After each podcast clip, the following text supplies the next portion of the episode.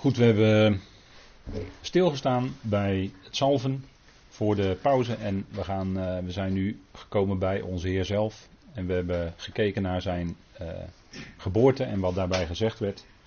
Namelijk dat hij bij zijn geboorte werd al gezegd dat hij de Christus is, hè, de gezalfde.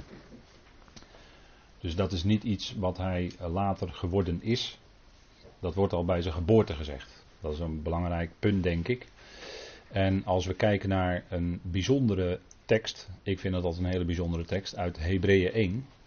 Daar wordt wel iets gezegd over zalven, en dan gaat het om de zoon. En als Hebreeën 1, dat kunnen we natuurlijk niet nu behandelen, want dan zouden we daar denk ik wel een avondje of uh, vijf, zes over doen. Alleen dat eerste hoofdstuk al van Hebreeën, want daar staat zo enorm veel in. Maar dit is even één tekst eruit, hè, of een kort stukje. En daar worden diverse dingen gezegd. Er wordt in Hebreeën 1 natuurlijk vanaf vers 1 begonnen met de opgestane Heer, de verheerlijkte. Daar wordt mee, uh, door de Hebreeën schrijven mee gestart. En er wordt gezegd wie hij is, ook ten opzichte van de boodschappers. Dat hij een voortreffelijker naam ontvangen heeft dan de boodschappers. Dat staat in vers 4 bijvoorbeeld. Hè. Als we nog even terugdenken aan de vorige keer, dan ging het over de naam van onze Heer. Dan heeft hij een voortreffelijker naam ontvangen dan de boodschappers.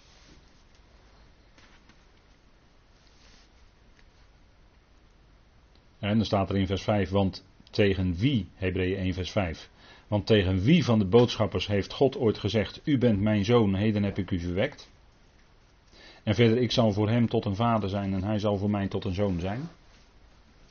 Dat gaat in, natuurlijk over hem, hè? onze Heer.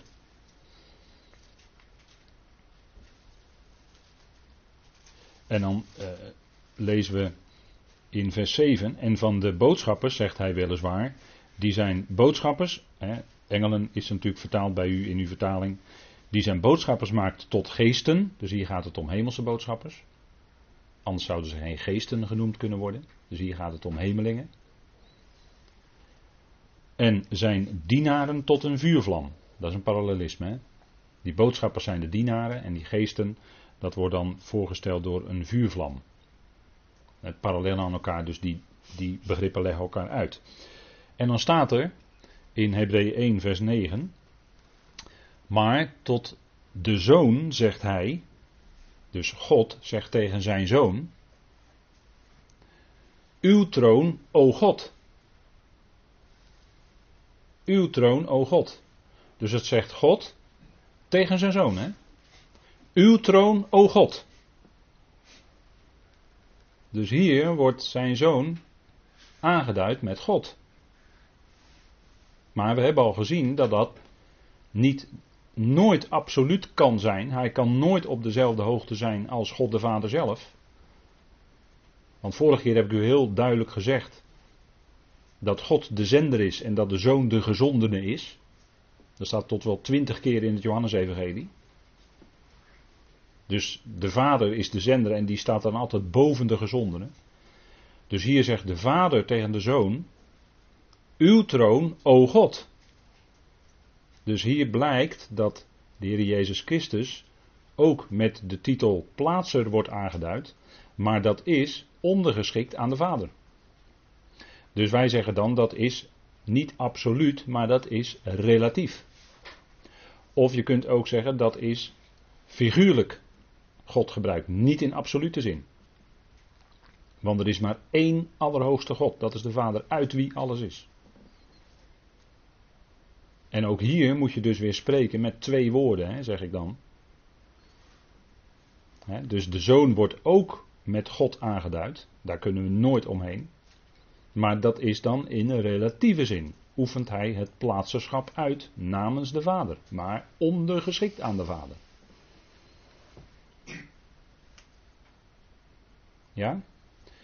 Dus zo probeer ik u elke keer facetjes mee te geven, waardoor u langzaam maar zeker, stapje voor stapje, tot het zicht komt van hoe dat zit tussen de vader en de zoon. maar dat staat hier, hè. Dus God de Vader zegt tot zijn zoon: Uw troon, o God, is voor de eon van de eon. Wat betekent dat? Dat wil zeggen, dat is de laatste eon, die de vrucht is van de eon daarvoor.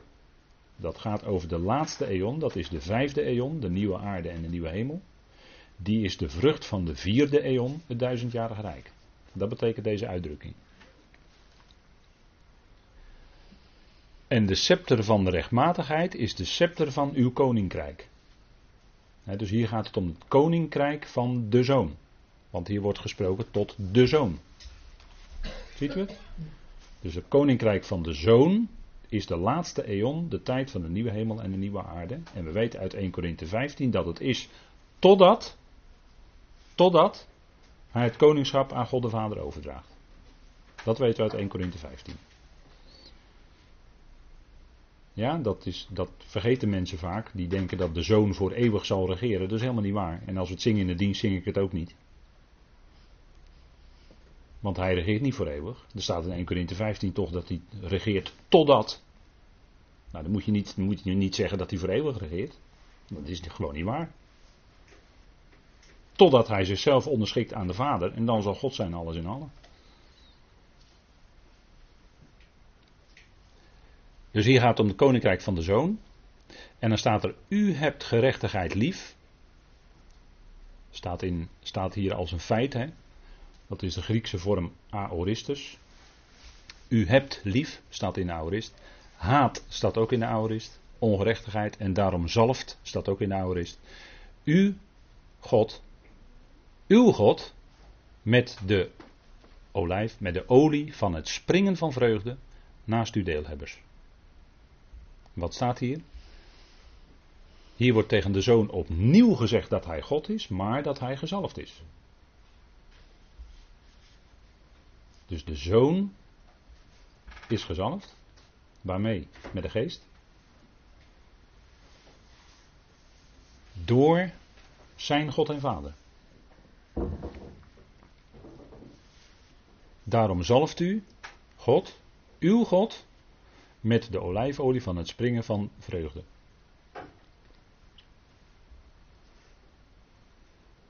dus dat eerste, u God gaat over de zoon. En uw God is dan de Vader. Ja?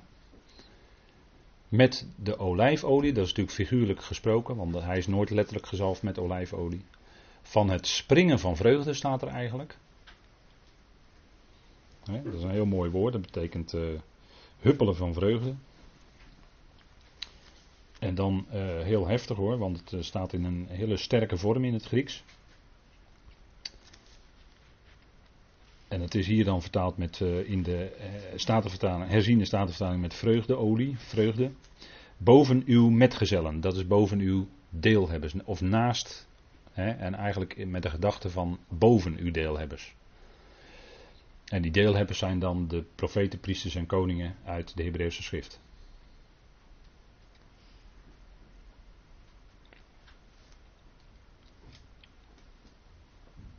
Dus hij staat daarboven, hè? hij gaat daaraan voorbij. Ver voorbij zou ik willen zeggen. Hij staat daar ver boven. En dit is een citaat uit Psalm 45, vers 7 en 8. En uh, dat woord psalmen wordt nogal eens gebruikt in dat boek van de psalmen, wat altijd aangeduid wordt met psalmen. Maar het woord psalm vanuit het uh, Hebreeuws, dat komt van het uh, Hebreeuwse werkwoord zamar. En dat betekent eigenlijk met je handen iets aanraken. Dus de gedachte is tokkelen op de snaren van een harp. Dus met je handen die snaren zo aanraken en die snaren spannen, zodat ze geluid maken. Dat is eigenlijk de gedachte van het woord samar. En daar is het woord mitzmor, wat altijd met psalm wordt vertaald. Mitzmor, le David staat er dan. Hè. Mitzmor, le David in het Hebreeuws. Een psalm van David. Maar uh, dat is dus eigenlijk uh, het tokkelen. En in het Grieks hebben we dan het woord psalmoi of psallo. En dat betekent precies hetzelfde. Dat is eigenlijk het bespelen van een instrument, het tokkelen. En uh, daarvan afgeleid is dus het woord psalm, hè, wat wij kennen. Maar het woord psalm op zich betekent dus niet dat het een lied is. En, en wijst, verwijst dus ook niet, als het in het Nieuwe Testament wordt gebruikt, per definitie naar de psalmen van het Oude Testament. Wat betekent alleen dat er op een instrument bespeeld wordt, dat er getokkeld wordt, dat er met vingers iets gedaan wordt zodat er muziek gemaakt wordt. Dat betekent het eigenlijk alleen. Nou ja, wordt het even wat helderder hè, voor u.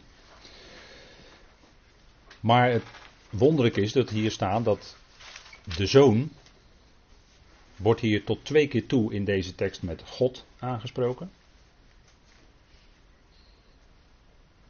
Maar dat is onder zijn vader. En er is dus ook niet sprake van een twee-eenheid. Want dat woord wordt nergens gebruikt in de schrift. En ook nee, al helemaal niet van een drie-eenheid. Want die komen we ook nergens tegen in de schrift. Maar er is een zekere relatie tussen de vader en de zoon. En daar moet je over nadenken aan de hand van de schriftuurlijke gegevens. En die moet je dan naast elkaar laten staan. Daarom zeg ik altijd, je moet met twee woorden spreken.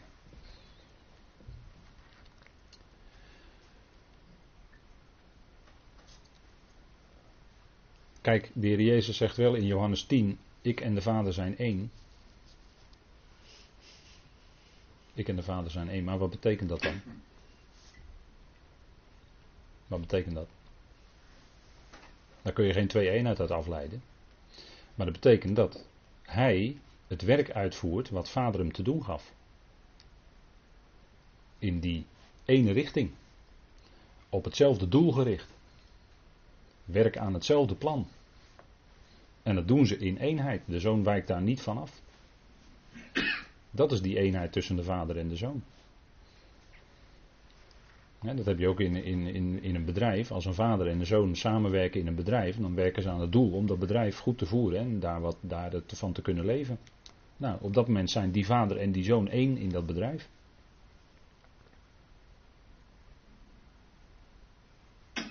Zo hè, het is een eenvoudig voorbeeld en ik weet wel, voorbeelden gaan altijd mank. Maar goed. Maar ik en de Vader zijn één.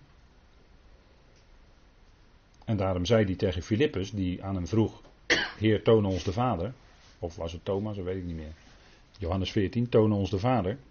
Dan zegt hij: Loop je nou zo lang met me mee en ken je de Vader nog niet? Heb je de Vader, wie mij gezien heeft, heeft de Vader gezien. En ik spreek de woorden die ik van Vader hoor. En de Vader werkt in mij.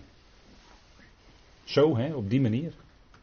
Zo liet hij de Vader zien naar, naar de andere mensen toe.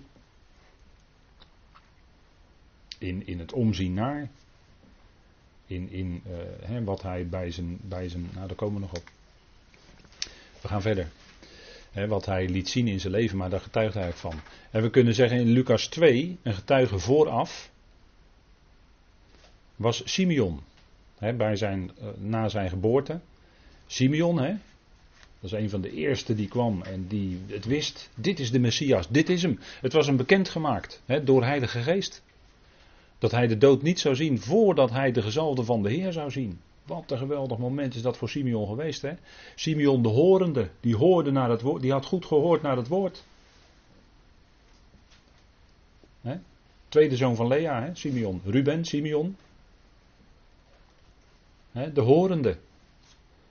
En dat is natuurlijk ook een type, hè? Simeon. In naam en in alles is ook een type van onze Heer natuurlijk. De Heer die hoorde naar de woorden van de Vader en die woorden doorgaf. Dat deed hij van jongs af aan, de Heer. Hij was van jongs af aan bezig met, met de woorden van zijn Vader. Hij hoorde. Maar hij, hij was een getuige vooraf, hè. Hij zou de gezalfde van de Heer zien. En, en daar getuigde Simeon van. Dat hij de Messias is, de Christus is, die had hij in zijn armen hier. Geweldig was dat, geweldig moment. En dan in Lucas, hè, wordt de Heer gedoopt in de Jordaan. En er staat in Lucas 3 en het geschiedde toen al het volk gedoopt was en ook Jezus gedoopt was en aan het bidden was, dat de hemel geopend werd. En dat de Heilige Geest op hem neerdaalde in lichamelijke waarneming als een duif.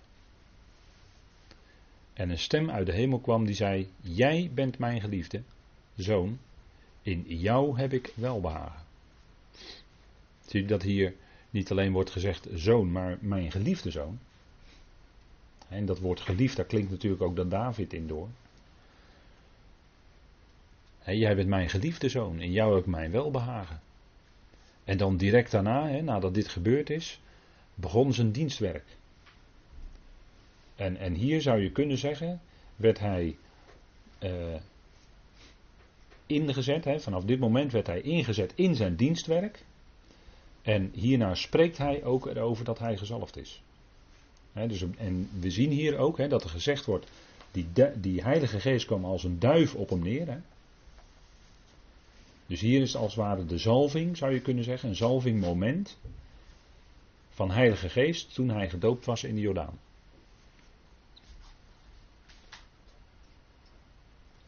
En dat is in de gedaante van een duif. dat is de, ja, een duif, wat is een duif? Dat is een, eh, dat is een dier wat, wat uh, voor, de, voor de offerdienst werd gebruikt. Arme mensen konden ook duiven als offers brengen, weet u wel. de rijkere mensen die konden dan een heel stier brengen. Of een koe. Maar uh, armere mensen konden, mochten dan een duif brengen. Hè.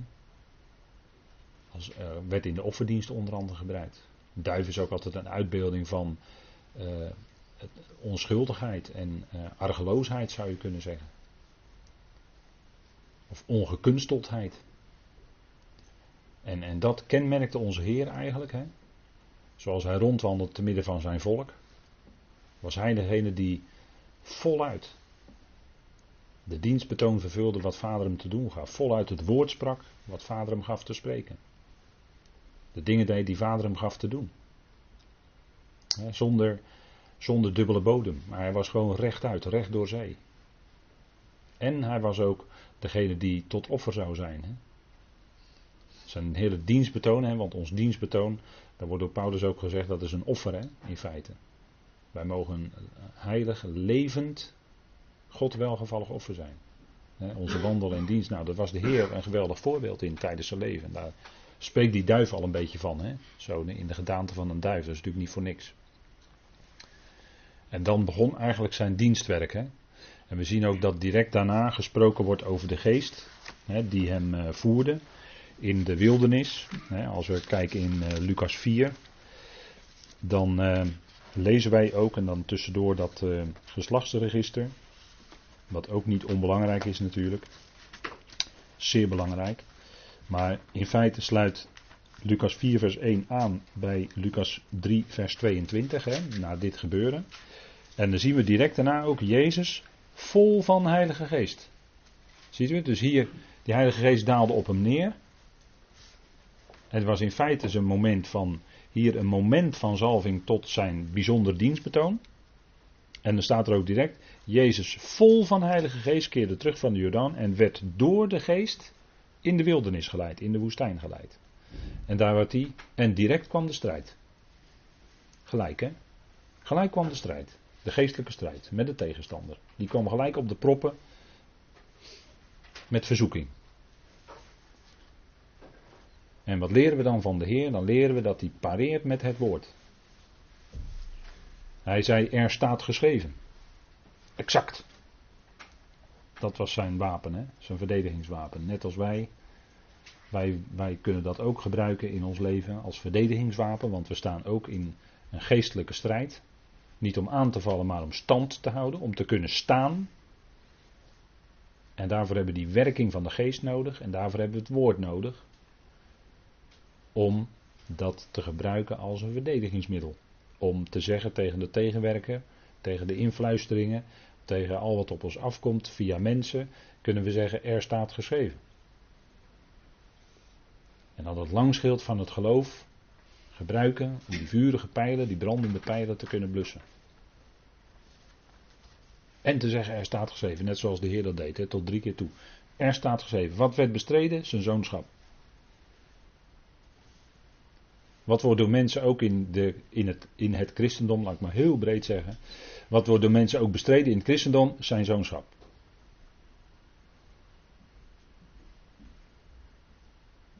Mensen die gestudeerd hebben, die zeggen, die betwijfelen of hij echt de zoon van God is.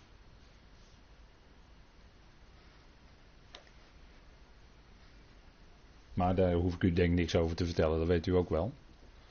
Maar dit is het eerste, voornaamste wat dus ter discussie werd gesteld door de tegenstander, zijn zoonschap. dat hij de zoon van God is. Dat werd bestreden. want hij is de geliefde die dat werk moest doen. Zijn dienstwerk begon. En dan treedt hij aan, dan gaat hij lezen in de synagoge, weet u wel. En dan zegt hij in Lucas 4, en dan leest hij uit de boekrol Jezaja, die hij ter hand nam en hij las. De geest van de Heer is op mij, citeert hij Jezaja 61. Omdat hij mij zalft. Staat daar ook in de Aoristus, hè, als een feit. Het is een feit. Omdat hij mij zalft. Hij heeft mij gezonden om aan armen evangelie te verkondigen. Om te genezen die gebroken van hart zijn enzovoort. En dan gaat het citaat verder. En dan stopt hij en dan zegt hij niet. En dan leest hij niet het jaar de wraken van onze God. Dat leest hij niet. Want dat was nog niet aangebroken. Hij las alleen dat het een tijd zou zijn van welbehagen. En dan stopt hij natuurlijk heel bewust midden in die zin in Jezaja. En hij leest niet en dacht de wraken van onze God, want hij wist dat is nog toekomst, dat is nu niet, dat is toekomst. Hij moest eerst dit dienstbetoon vervullen, wist hij. Uit, hoe wist hij? Door het woord. Dat wist hij door het woord. En dat, dat is een uh, nauwkeurigheid. Hè? Dat, en zo kon hij natuurlijk ook die tegenstander pareren. En daarna ging hij in de dienst. En ja, hij zei ook, een, een, een uh, profeet is in zijn vaderstad niet geëerd. Hè?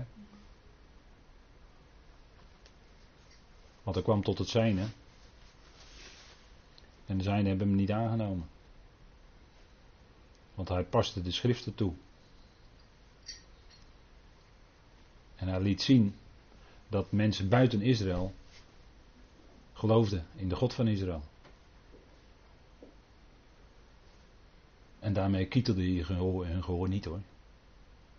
Want ze wilden hem eigenlijk gelijk, eh, ze voerden de stad uit, dus ze wilden gelijk daar van de rots afgooien, hè? weet u wel. Een profeet is in zijn eigen vaderstad niet geëerd. Hij was er zelf opgegroeid. Nazareth. Jezus van Nazareth. Maar op het moment dat hij, zijn, dat hij de schriften opende en uitlegde, dat werd hem niet in dank afgenomen. Tandenknassend luisterden ze en ze accepteerden het niet. En ze hadden hem liever toen al gedood, maar het was toen de tijd nog niet. Het was toen de tijd nog niet. En dan staat er, en hij ging midden tussen hen door en hij vertrok. En eigenlijk is dat ene zinnetje een beeld van zijn hele dienstbetoon te midden van Israël. Waardoor hij gedood werd en opgewekt uit de dood en, en dan nog even. En dan vertrekt hij. Hij ging midden tussen hen door, tussen zijn volk door. Het is eigenlijk veel breder. Hè? Hij ging midden tussen zijn volk door en hij vertrok. Hij ging terug naar de Vader.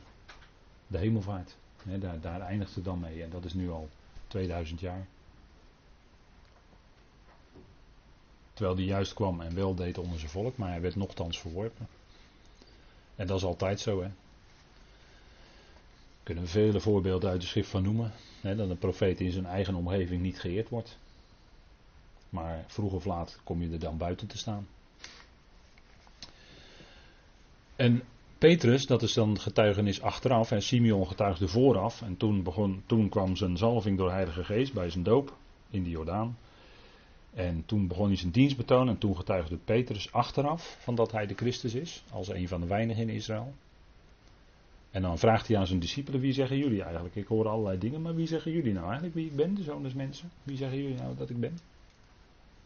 En dan zegt Petrus, hij antwoordde en zei, en daarin, daarom wordt hij hier ook Simon Petrus genoemd, hè, de horende Petrus. Hij had het gehoord. Hij had het goed gehoord wat de Heer allemaal gezegd had. Antwoordde en zei, u bent de Christus, de zoon van de levende God. En dan zegt hij, zalig ben je Simon Barjona, zoon van een duif. En daarmee duidde hij op de geest, hè. Want niet hij had dat zelf bedacht, maar de Vader had het aan hem geopenbaard. Dat zegt de Heer ook. Hè? Dit is niet wat jij zelf hebt kunnen bedenken, maar dat is aan, door de Vader aan jou geopenbaard. En vandaar Simon Barjona. Dat was een enorme uitspraak hoor. U bent de Christus, de zoon van de levende God. Dat is het beleiden van de besnijdenis. Natuurlijk beleiden wij dat met hem mee, maar nog meer hè. Dat is wat Petrus achteraf beleed hè. En wie is hij? Nou, hij is inderdaad de Christus, de zoon van de levende God. En het blijkt uit de schriften dat hij de gezalfde is. Hè? Zo wordt hij ook regelmatig genoemd. De Christus, de gezalfde. Er waren vele Christussen in Israël. er waren vele gezalfden, profeten, priesters, koningen. Maar hij was de ware profeet. Dat bleek al toen hij in Nazareth de schriften uitlegde. Toen trad hij op als de profeet, vandaar dat hij ook zei: een profeet is in zijn vaderstad niet geëerd. Hij was net gezalfd door Heilige Geest bij de Jordaan. En hij is de koning. Hij is eh, David en Salomo, dat waren bijzondere koningen, maar hij is de grote koning. De koning van de koningen, zoals het in openbaring staat. En hij is de priester. Dat wil zeggen, hij is de hoge priester naar de ordening van Melchizedek. Dus dat is combinatie koning en priester. Dat zal hij ook zijn voor de Aion. Het zal blijken in de komende Aion dat hij koning en priester is naar de ordening van Melchizedek. Daar getuigt Hebreeën hoofdstukken lang getuigt Hebreeën daarvan. En daartoe was hij gezalfd. Vandaar dat we gelezen hebben, Hebreeën 1 vers 9. Dat hij gezalfd is. Ja, koning en priester, profeet. En dat blijkt uit het boek Openbaring, wat we ook bespreken. Het boek Openbaring, daar wordt hij getoond. Want wie wordt er in het boek Openbaring onthuld? Hij. Jezus Christus, hè?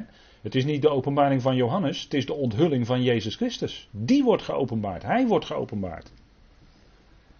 En hij blijkt dan te zijn de profeet, die spreekt tot de synagogen hè, in die eerste hoofdstukken.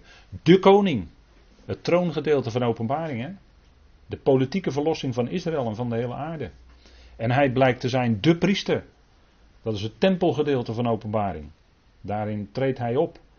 En er zijn de gerichten intenser. Maar dat is om de aarde te bevrijden van het verschrikkelijke religieuze juk. wat dan door de antichrist. dan wel de wetteloze of misschien wel allebei wordt uitgeoefend. En dat wordt in de eindtijd wordt dat de verplichte religie om het beest en het beeld van het beest te aanbidden. Wordt verplicht dan opgelegd. Dan, dat is de uitwerking van een plan wat al honderden jaren aan de gang is.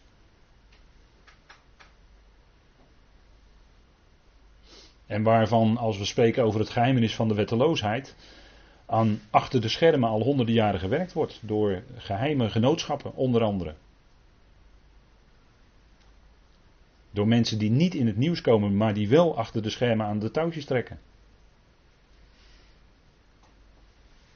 Maar daar zal hij ook komen, daarom moet hij ook komen, om de aarde te gaan verlossen van dat verschrikkelijke juk. Want dat zal een tijd zijn die zijn weerga niet kent hoor. Vandaar dat de heer Jezus ook zegt dat het grote verdrukking is.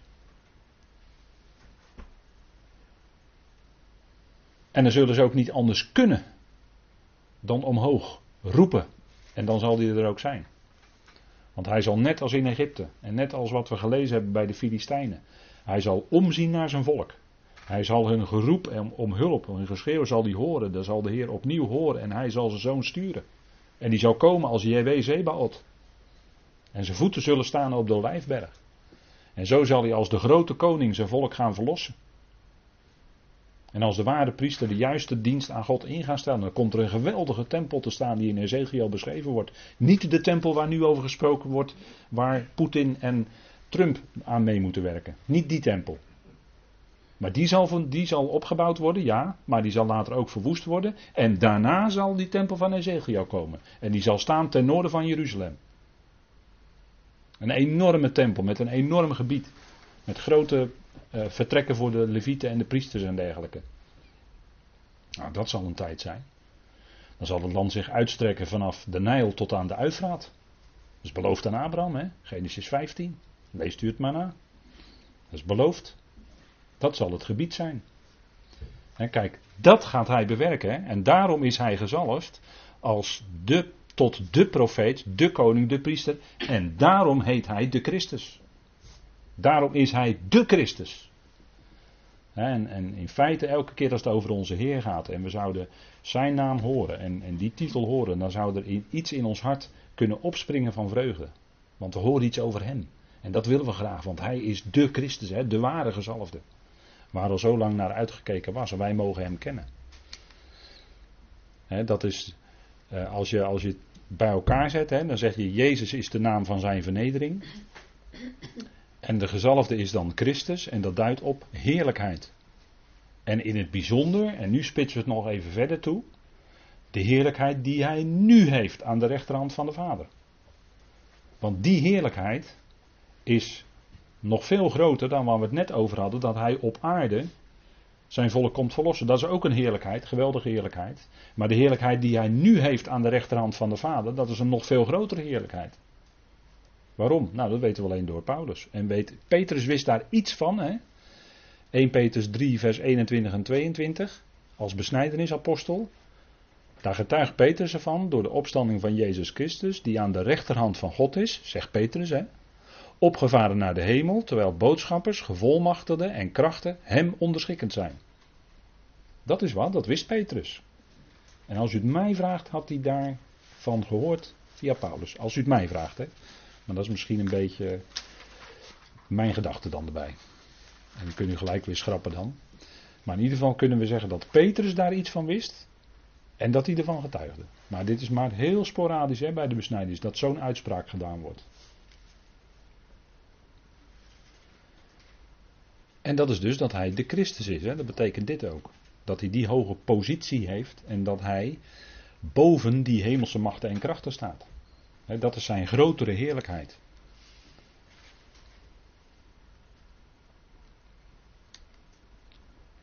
En in volheid wordt er dan in de Efezebrief. Ja, en dan komen we aan de top, hè? Dan gaan we echt aan de top komen. Want dan gaat het over dat Paulus zegt, en dan gebruikt hij hele volzinnen. En dat is allemaal heel moeilijk om te lezen in één keer. Maar ik heb deze zin even genomen uit Efeze 1. En ik heb een paar stukjes weggelaten. U moet het gewoon zelf in uw concordante tekst helemaal voluit lezen. Maar even om het te laten horen. En dan zegt Paulus dan in Efeze 1, vers 9 en 10. Ons bekendmakend het geheimenis van zijn wil. Dat was dus niet bekendgemaakt in de Hebreeuwse schriften. Want het is hier het geheimenis van zijn wil. Zijn geopenbaarde wil stond wel in Tenach, dat namelijk die Messias zou regeren over de aarde. Dat was zijn geopenbaarde wil. Maar het geheimenis van zijn wil, dat stond niet in Tenach. Kun je niet lezen in de Hebreeuwse schrift. Maar dat is dat hij, en dat gaan we lezen, dat hij zich voornam in hem. Dat was dus het voornemen van God in Christus. Om het al te culmineren. En dat woord culmineren is natuurlijk een moeilijk woord, maar dat betekent naar een toppunt brengen. Hè, als u in het woordenboek van Dalen kijkt. Hè, tot een hoogtepunt brengen of tot een toppunt brengen. Vanuit het Grieks is het uh, onder, dat, onder dat hoofd brengen. Hè, alles tot dat hoofd te brengen. Om het al te culmineren in de Christus. In de gezalfde dus, hè. En wat was dan het geheim? Zowel wat in de hemelen als wat op de aarde is, in hem. In Christus. En dat was dus niet geopenbaard. Hè? Dat ook wat in de hemelen is, dus de hemelse boodschappers, waar soms in de Hebreeuwse schrift over gesproken wordt, dat die ook onder de Christus als hoofd, hè, hij is het hoofd, en die zullen daar ook ondergesteld worden. Dat is het geheimenis van zijn wil. Dat is het Efeze aspect, om het zo maar eens te zeggen, van het geheimenis van Christus. Want Paulus spreekt in Efezebrief twee keer heel kort over het geheimenis van Christus. En wat is dan het bijzondere in Efeze? Dat staat hier. Dat ook wat in de hemelen is, dus die hemelse machten en krachten, ook onder dat ene hoofd de Christus gebracht zullen worden. En daar heeft de gemeente het lichaam van Christus, van de gezalfde, het lichaam van Christus, heeft de gemeente een hele belangrijke functie in. En dat is wat in Efeze voluit naar voren komt. En vandaar dat er vijf keer in Efeze staat, te midden van de hemelingen. Dat is een unieke uitspraak die alleen in de Efezebrief voorkomt. En nergens anders. Vijf keer. Genade. En Dat is om die hemelingen ook onder de voeten van de Christus te brengen. Dat, hij, dat zij ook hem gaan aanvaarden als hoofd over alles. En dat is natuurlijk een onthulling die je echt in de schriften nergens anders leest dan alleen in de Efezebrief. Lees je nergens anders. En dat maakt het tot iets unieks, dat maakt het tot iets geweldigs. En maakt het ook tot een zeer bijzondere brief waar heel veel in geopenbaard wordt. We lezen nu een paar zinnetjes, maar wat staat daar al veel in? Hè? Dat, eh, hier, zou, hier zou je natuurlijk best de hele avond over kunnen spreken. Maar dit is wel geweldig, hè? En dit is dus in de Christus, hè? In de gezalfde. En dan ben je dus hier bij de top. De top van alles. En dan wordt hij aangeduid als de Christus, hè? Het al te culmineren in de Christus. Dat is dus hij, die ene, onze Heer Jezus Christus. Over wie we, wie we nadenken al een paar avonden. En dat blijven we doen. Maar dat is dus in volheid onthuld. Hè? Dit is een onthulling. Ja, daar moet je echt heel wat tijd in investeren om, dat, om daarna te, te horen, om dat tot je door te laten dringen. dat kost tijd.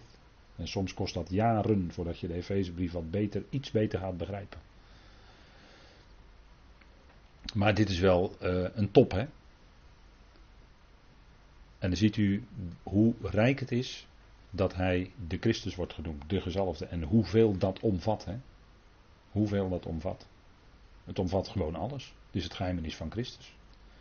Dat omvat de hele schepping. Alles wordt onder dat ene hoofd gebracht. Ja, dat is fantastisch. Nou, ik denk dat het goed is om daar dan vanavond mee af te sluiten. Tot zover.